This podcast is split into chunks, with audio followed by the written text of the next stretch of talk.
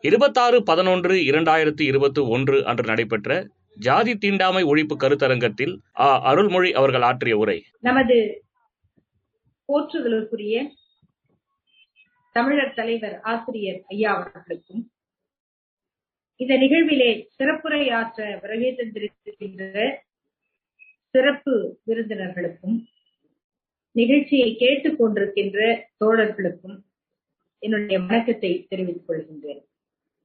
இந்த நாள் இந்திய வரலாற்றில் இருபெரும் முனைகளை ஒரே ஏட்டில் பதிய வைத்த ஒரு சிறப்புக்குரிய நாள்.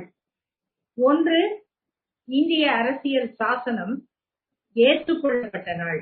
இந்த நாட்டிற்கு வழங்கப்பட்ட நாள்.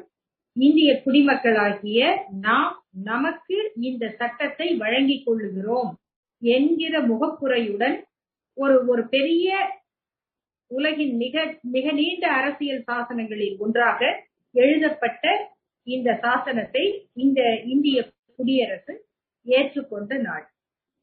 அதே காலகட்டத்தில் இந்த சட்டத்தில் இந்த அரசியல் சாசனத்தில் இருக்கக்கூடிய ஜாதியை காப்பாற்றக்கூடிய பிரிவுகளை ஏற்கனவே உள்ள சட்டங்களில் திருத்தம் செய்ய வேண்டும் என்றாலும் அவை அந்த மதத்திற்கு உட்பட்டவை ஏற்கனவே இருக்கக்கூடிய பழக்க வழக்கங்களை ஏற்றுக்கொண்டிருந்தால் அவை அப்படியே இருக்க அனுமதிக்கப்படலாம். தனிப்பட்ட வாழ்க்கை குறித்தான சட்டங்கள் அவரவருடைய மத ஜாதி அடிப்படையில் இருந்தால் அவை தொடரலாம் என்கிற பொருள் புரிந்த நிலையில் அந்த பிரிவுகளை நீக்காமல் அந்த பிரிவுகளை மாற்றாமல் சாதி என்பதற்கு கிடைத்திருக்கக்கூடிய சட்டப்படியான அங்கீகாரம் ஒழியாமல் இந்த நாட்டை பிடித்த மிக கொடிய நோயான ஜாதி ஒழியாது. எனவே அந்த பிரிவுகள் திருத்தப்பட வேண்டும் நீக்கப்பட வேண்டும். அதில் இடம்பெற்றிருக்கிற ஜாதி என்கிற சொல் அகற்றப்பட வேண்டும் என்கிற முழக்கத்தை கோரிக்கையை பொதுக்கூட்டங்களாக மாநாடுகளாக பத்திரிகை கட்டுரைகளாக எச்சரிக்கை அறிக்கைகளாக தந்தை பெரியார் அவர்கள் தொடர்ந்து வெளியிட்டுக் கொண்டு அந்த போராட்டத்தை பிரச்சாரத்தை அடுத்த கட்டமாக கிளர்ச்சியாக மாற்றிய நாளும் இதுவே. இந்த நவம்பர் இருபத்தி ஆறு ஆயிரத்தி தொள்ளாயிரத்தி ஐம்பத்தி ஏழு என்கிற அந்த தீ இந்தியா முழுவதையும் கொஞ்சம் அசைத்து பார்த்தது. இந்திய அரசியலை அன்றைக்கு வழிநடத்தி கொண்டிருந்த மாபெரும் தலைவர்களை திகைக்க வைத்தது. ஆனால் இன்று வரை ஜாதியும் ஜாதி அமைப்பும் அரசியல் சாசன பாதுகாப்பும் அப்படியேதான் இருக்கிறது என்கிற அந்த நினைவை நமக்கு ஊட்டிக்கொண்டே இருப்பதுதான் இந்த நாள் நிகழ்வினுடைய நோக்கம். இரண்டாவது இதனை மாற்றுவதற்காக இதை போன்ற போராட்டத்தை நடத்துவதற்காக திராவிடர் கழகம் என்கிற ஒரு தியாக இயக்கம் மேற்கொண்ட அந்த அந்த கிளர்ச்சிக்கான ஏற்பாட்டு முறைகள் ஒரு இயக்கத்தினுடைய வரலாற்றின் செயல்திறன் எப்படி இருக்கும் என்பதை தெரிந்து கொள்வதற்காக அந்த வரலாற்றை நாம் படிக்க வேண்டும். நம்முடைய தலைவர் ஆசிரியர் ஐயா அவர்கள் ஐயாவுடைய வாழ்க்கை வரலாறு பகுதியில் இந்த அரசியல் சாசன எரிப்பு அதனுடைய பகுதிகளை எரித்த அந்த நிகழ்வுக்காக மட்டுமே ஒரு தொகுப்பையே அர்ப்பணித்தார்கள். அந்த தொகுப்பினுடைய முன்னுரையில் நம்முடைய ஆசிரியர் ஐயா அவர்கள் இரண்டு சொற்களை பயன்படுத்தி இருந்தார்கள். ஒன்று இது பத்தாயிரம் பேர் இந்த அரசியல் சாசன பிரிவுகளை கொளுத்தி அதில் கைது செய்யப்பட்டு சிறை தண்டனை பெற்று அதில் பதினெட்டு பேர் தியாக வரலாற்றை உருவாக்கியவர்கள். இது தியாக சரிதம் இது வீர காவியம். தியாக காவியம் என்ற சொற்களை பயன்படுத்தியிருந்தார்கள். அத்தகைய தியாக வரலாற்றை நினைவுபடுத்துகிற நாள். ஆனால் அவ்வளவு தியாகத்திற்கு பிறகும் அந்த கடமையை நாம் ஆற்ற வேண்டி இருக்கிறது என்பதை இன்று வரை நமக்கு நினைவூட்டிக் கொண்டிருக்கும் நாள்.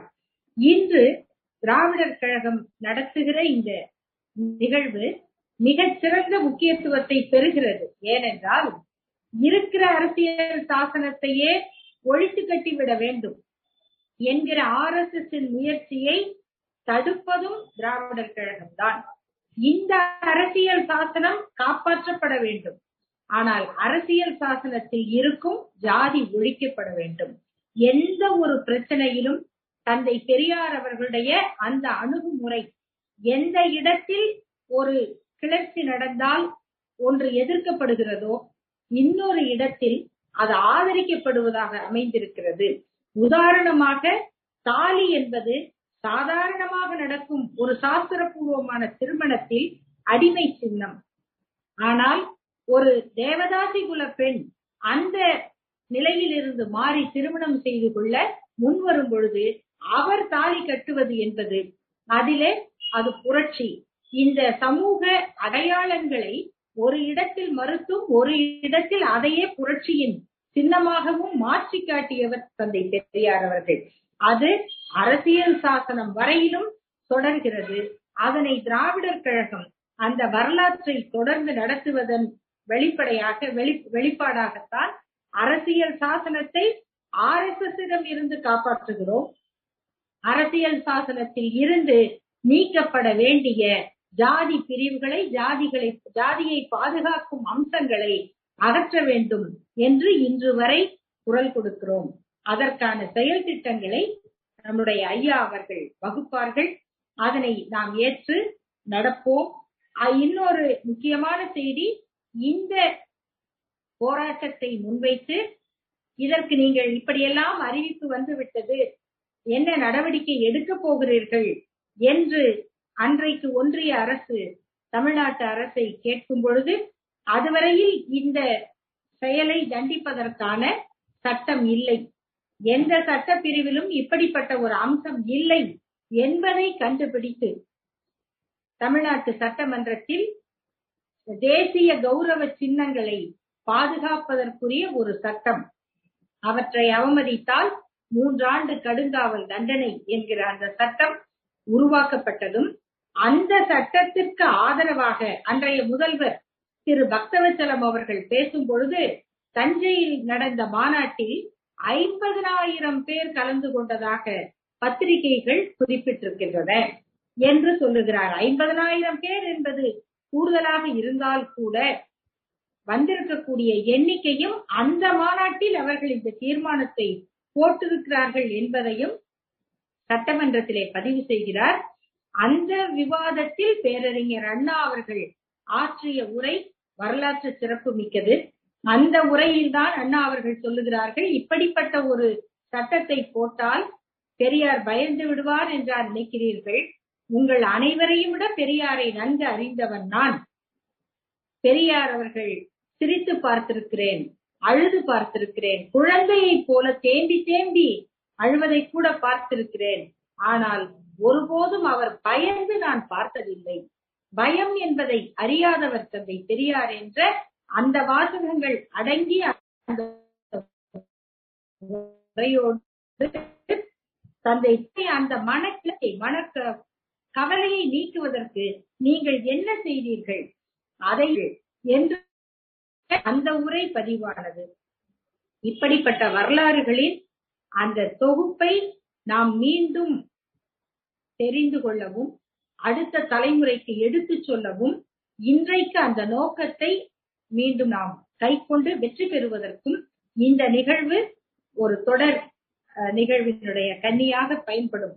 அந்த அளவில் நம்முடைய ஆசிரியர் தமிழர் தலைவர் ஐயா அவர்களுடைய தலைமையில் இந்த நிகழ்வு நடப்பது இன்றைய வரலாற்றுக்கு தேவை இன்றைய காலகட்டத்தின் தேவை. அவர்களுடைய வழிகாட்டுதலில் நம்முடைய தமிழ்நாடு இந்த ஜாதி ஒழிப்பு போராட்டத்தை முன்னெடுக்கும் வெற்றி பெறும். நன்றி வணக்கம்.